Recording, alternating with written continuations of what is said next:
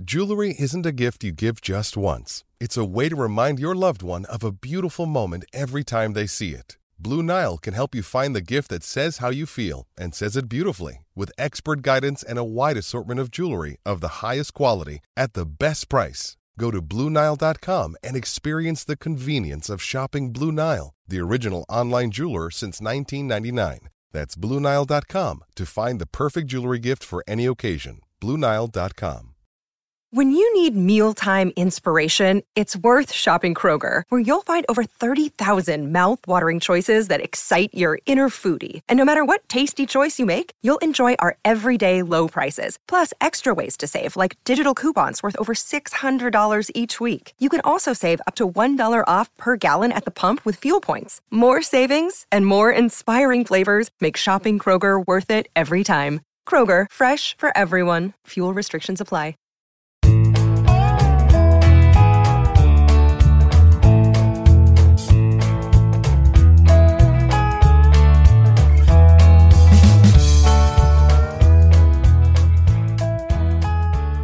It's Thursday, August 26th, and you're tuned in to the Cleveland Baseball Talk podcast. I'm Joe Noga, joined by Paul Hoynes, our Tribe beat writer.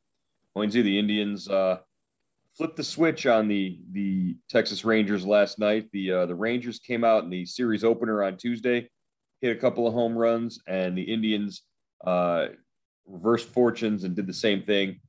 Four home runs and a 7-3 win.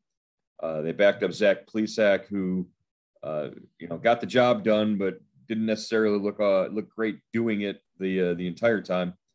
What'd you see out of Plesak, and what'd you see out of the Indians last night?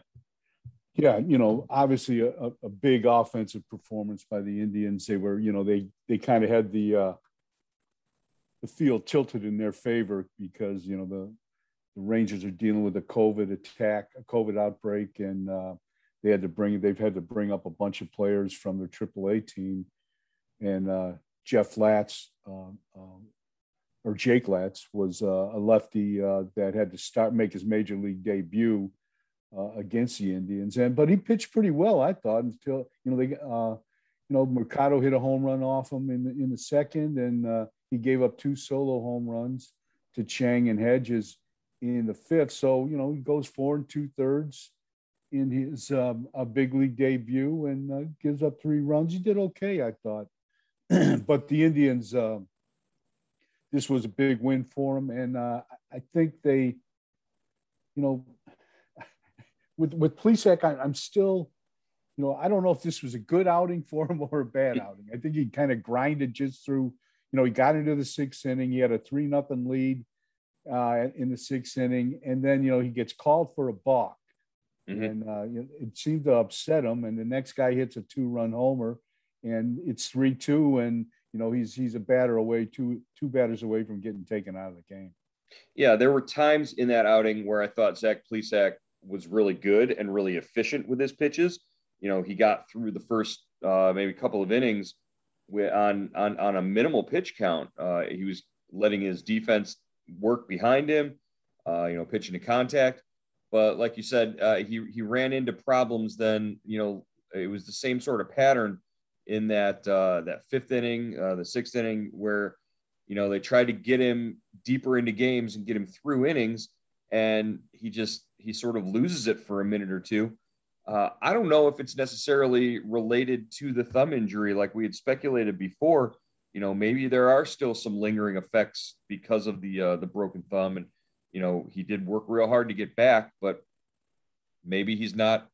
I can't explain why early in a game he would be so effective and efficient, and then it doesn't really catch up to him until later in the game. So, yeah, he gave up a lot of base runners, Joe. He's pitching with traffic the whole time.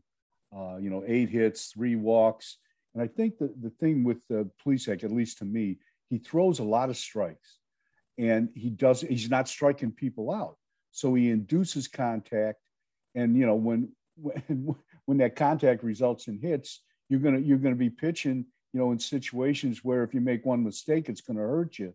And I think, he just, for whatever reason, he's not striking out a lot of people. I mean, he's striking out a decent amount of people, but he's just not striking out people you know, avoiding contact and getting out of those innings.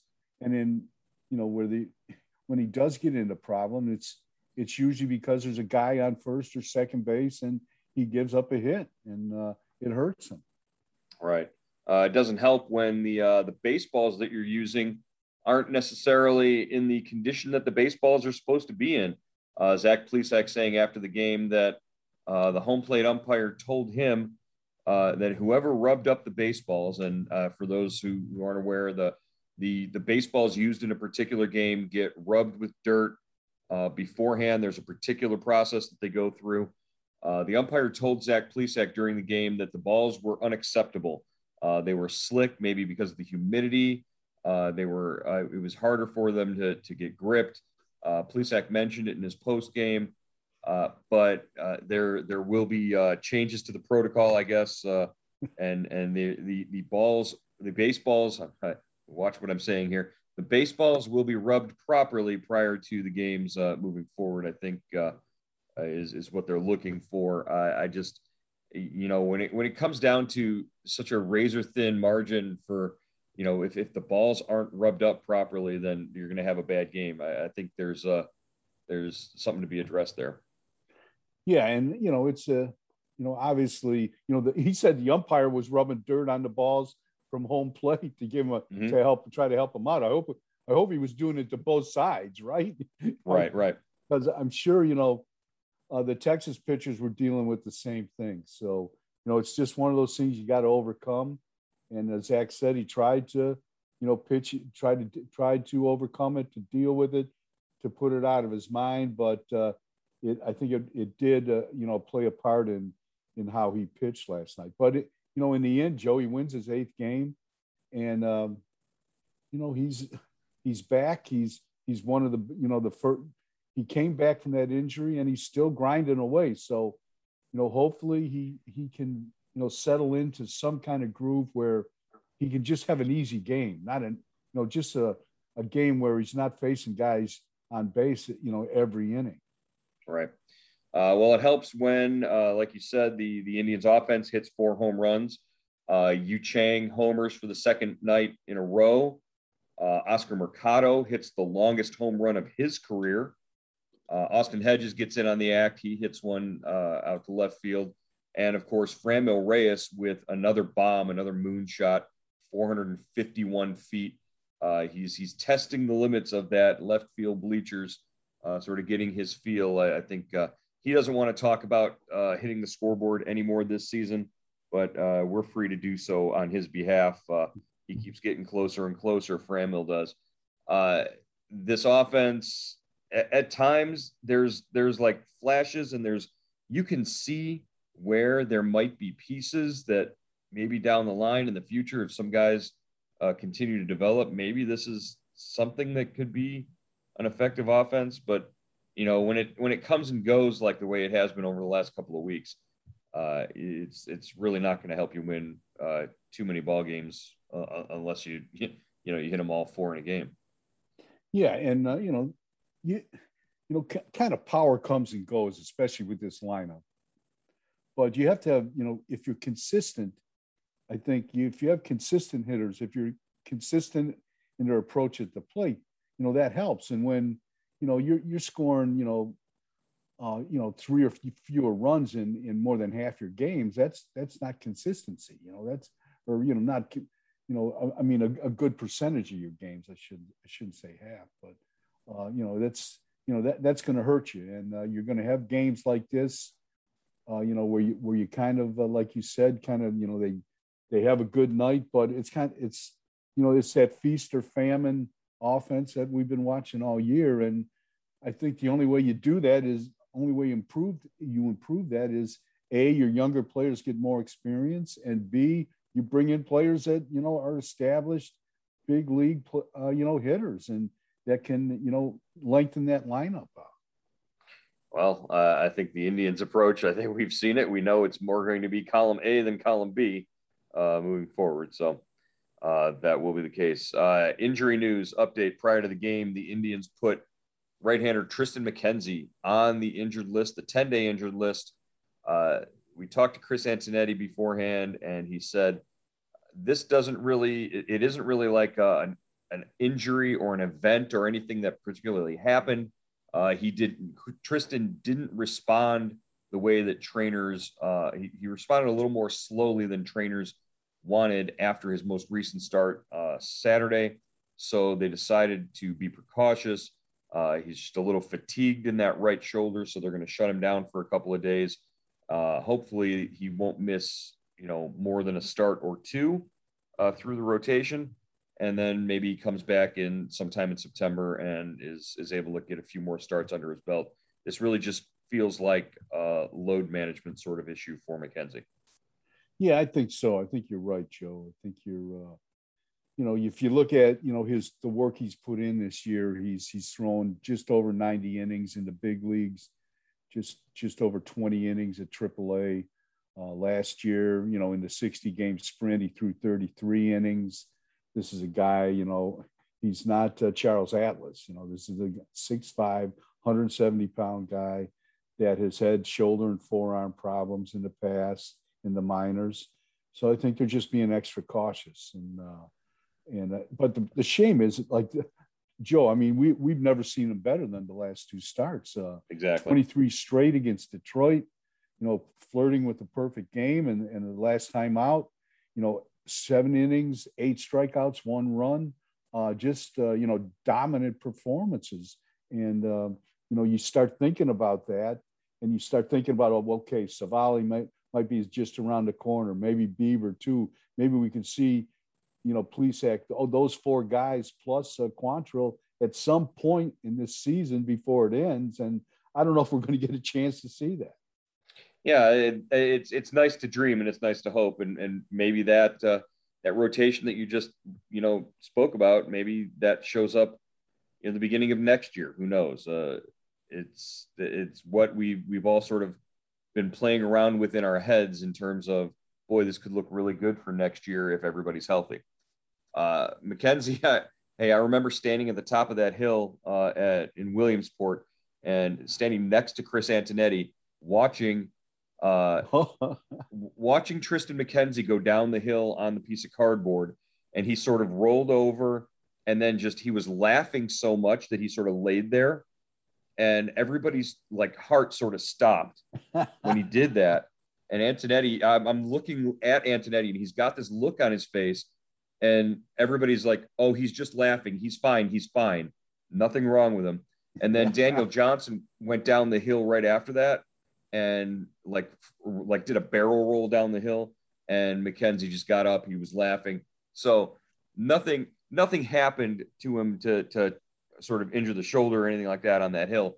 But you saw just a glimpse of, what goes through Antonetti's mind when he's worried about a player like that. And in that just heartbeat of a moment before you knew, it's like when your kid falls down when he's 3 and, he pops up and he's okay for a second. You're worried, but then, that he's all right and he can manage for himself. So, but yeah, that happened in Williamsport, Antonetti got a little worried, but I don't think it had anything to do. Start sweating bullets, right? I'm telling you, man, the look on his face was one of existential dread. All right, there's a month left in the season, a little over a month, Hoynesy. As far as the assignments for the BBWA awards, who's voting on what, those have all been handed out, and we know who's voting on what in among the baseball writers here. We've got MVP, Cy Young, rookie, and manager. In the American League, just handicap who you think is the favorite in each one. Start with the MVP. MVP, I think, is got to be Otani to me, Joe. I think he would be the guy that I would probably vote for. The Cy Young, that's a little tougher call. I think Otani will get some votes. I just like, I know Rodon's, just got off the DL, but I like what, we've seen Rodon at his best, so. I might give Rodon a vote there. The rookie of the year, the kid that's in town right now. Adolis Garcia.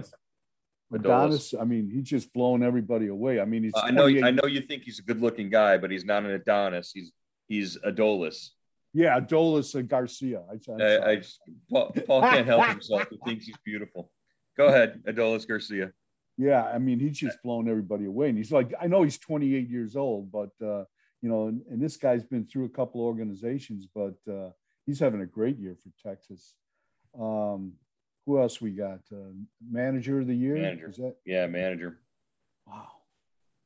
Do you think Cash goes back to back? Do you think Cash? Yeah, maybe Cash goes back to back. I tell you what, is as high as the Yankees have been, I think everybody's going to vote for Boone. Yeah, Aaron Boone might be.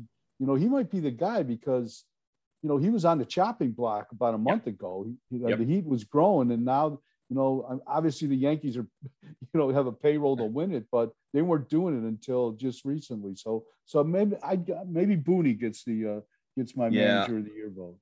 I gotta agree with that. I think baseball writers might like to vote for the easiest story to write, and that would be the easiest story to write.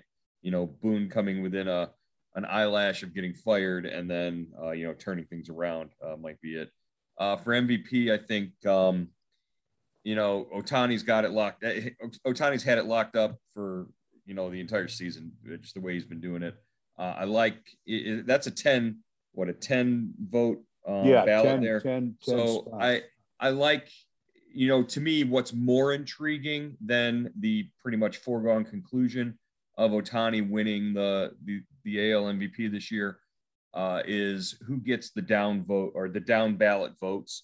You know, does Jose Ramirez get a 10th place vote, a 9th place vote? I think, you know, deserving of that for sure.